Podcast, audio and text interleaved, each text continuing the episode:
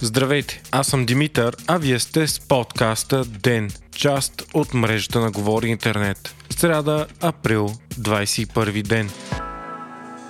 Шпионски трилър се развива в последните дни в източна Европа и въпреки, че главните герои първоначално бяха Русия и Чехия, оказва се, че важна връзка има и България. Всичко започна миналата седмица, когато Чехия изгонил 18 души от руското си посолство заради взрив в уражени складове в страната през 2014 година. Чешкият премьер Андрей Бабиш обяви, че взривовете са дело на служители на руското военно разузнаване. Става въпрос за два взрива на общо 150 тона амуниции във военни складове на чешката фирма Imex Group. Бабиш заяви, че Русия не е нападала Чехия, а атаките са били насочени срещу стока на български търговец на оръжие, който вероятно е продавал това оръжие на страни, воюващи срещу Русия.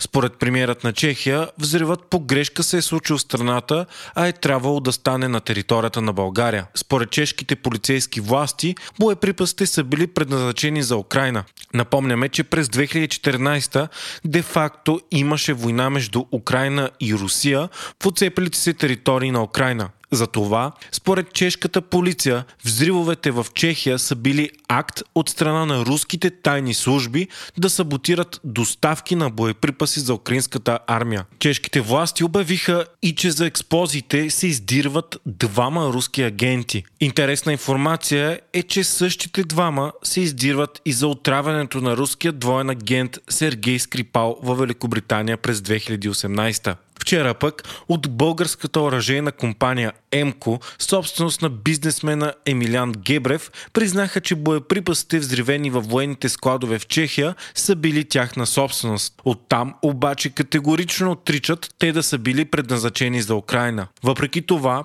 пъзелът постепенно започва да се нарежда, защото през 2015 оръжейният магнат Емилян Гебрев, синът му и производственият директор на ЕМКО бяха отровени с руско бойно вещество Новичок в София през 2015 година. Българската прокуратура започна разследване по този случай едва след покушението на Скрипал, но делото по отравянето на Гебрев беше спряно миналото лято.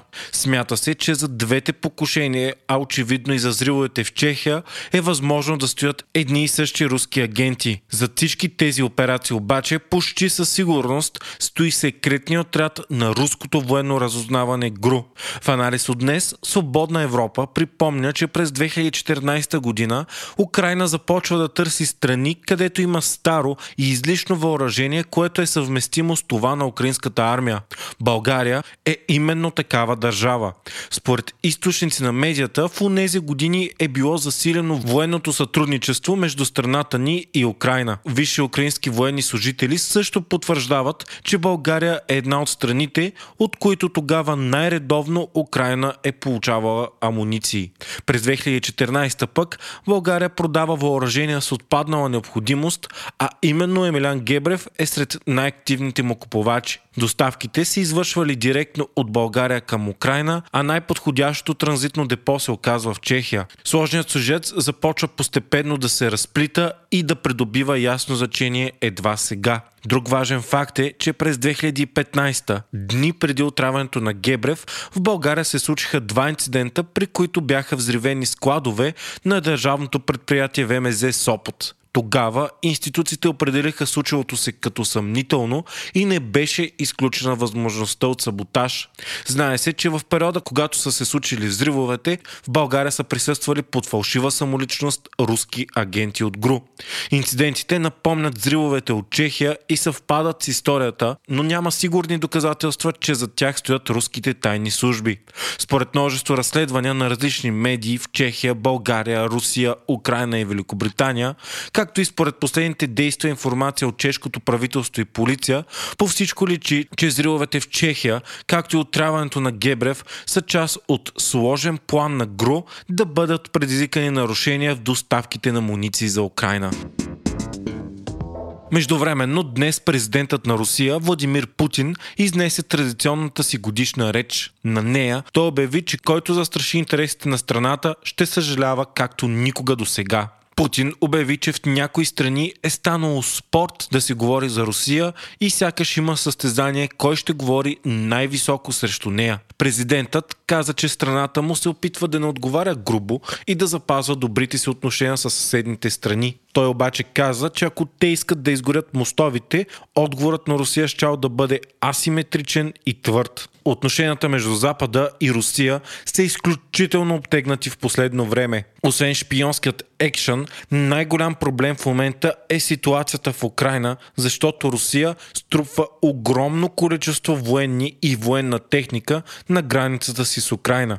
Това е изключително остро критикувано от Запада и особено от НАТО и се смята за голяма провокация. Русия, разбира се, както винаги отрича всякакви обвинения, че това е заплаха и твърди, че струпването е нищо повече от военни учения. Струпването на руска войска обаче се случва в момент на ескалация между украинските власти и проруските сепаратисти от отделилите си територии през 2014 в област Донбас. Вашингтон определи струпването на руски войски като най-голямото от анексията на Крим насам. Конфликтът между Русия и Запада е изострен и заради Алексей Навални, най-големият руски опозиционер, който беше отровен миналото лято от Новичок, най-вероятно от руските тайни служби. След прибирането му от Берлин, където се излекува успешно, в Москва Навални беше арестуван и осъден за стари обвинения в ефективен затвор.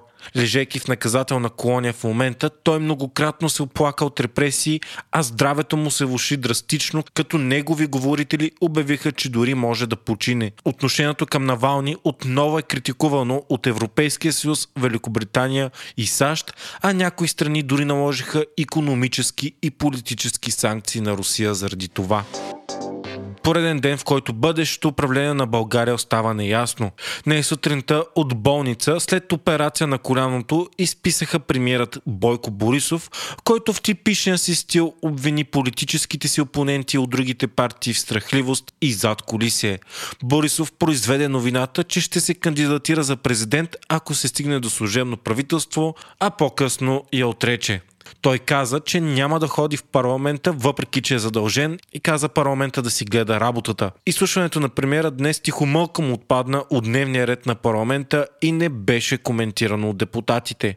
Днес пък всички партии в Народното събрание потвърдиха решението си да не подкрепят кабинет, предложен от ГЕРБ.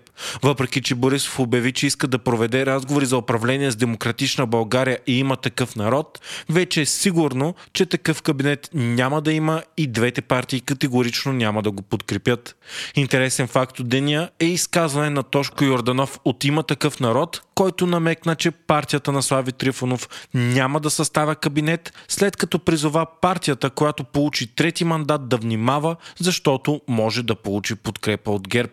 Разбирайки всичко това, от ГЕРБ обявиха, че се готвят да върнат мандата за съставяне на кабинет още утре или най-късно в петък.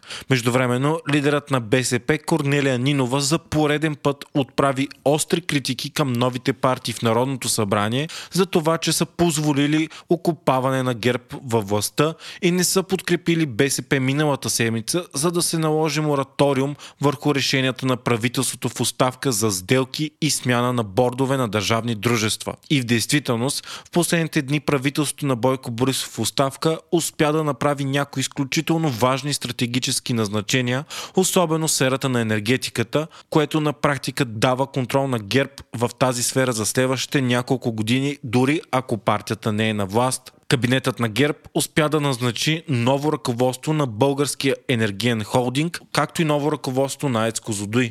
Енергетиката е най-богатата и важна част от държавната економика още от деня. Американският полицай Дерик Шовин беше признат за виновен за убийството на чернокожия мъж Джордж Флойд. Видеото на убийството със задушаване, докато Флойд се моли за живота си, обиколи света и предизвика едни от най-големите и опустошителни протести в новата история на САЩ. Те бяха против полицейското насилие срещу чернокожи. Делото е знаково и се следи от цялата страна. Новината беше посрещната с огромно въодушевление от много американци, а президент Джо Байден привеса съдебното решение и го определи като огромна стъпка напред. Футболната суперлига в Европа просъществува едва два дни. Заради огромният натиск от страна на фенове, политици и на практика всички други футболни асоциации, най-големите отбори в Европа се отказаха от идеята си да се отделят в собствена лига на богатите. Случилото се се смята за един от най-големите скандали в историята на футбола и те първа ще доведе до много промени. Последните два дни се стигна дори до протести на фенове, а много от участвалите 12 отбора понесоха огромни имиджови щети, което доведе до уволнение на ръководни членове и дори треньори сред някои от тях. Вие слушахте подкаста Ден, част от мрежата на Говори Интернет. Водещ бях аз Димитър Панайотов, а аудиомонтажът направи Антон Велев. Ако искате да подкрепите Ден, можете да го направите, ставайки наш патрон patreon.com Говори Интернет, избирайки опцията Денник.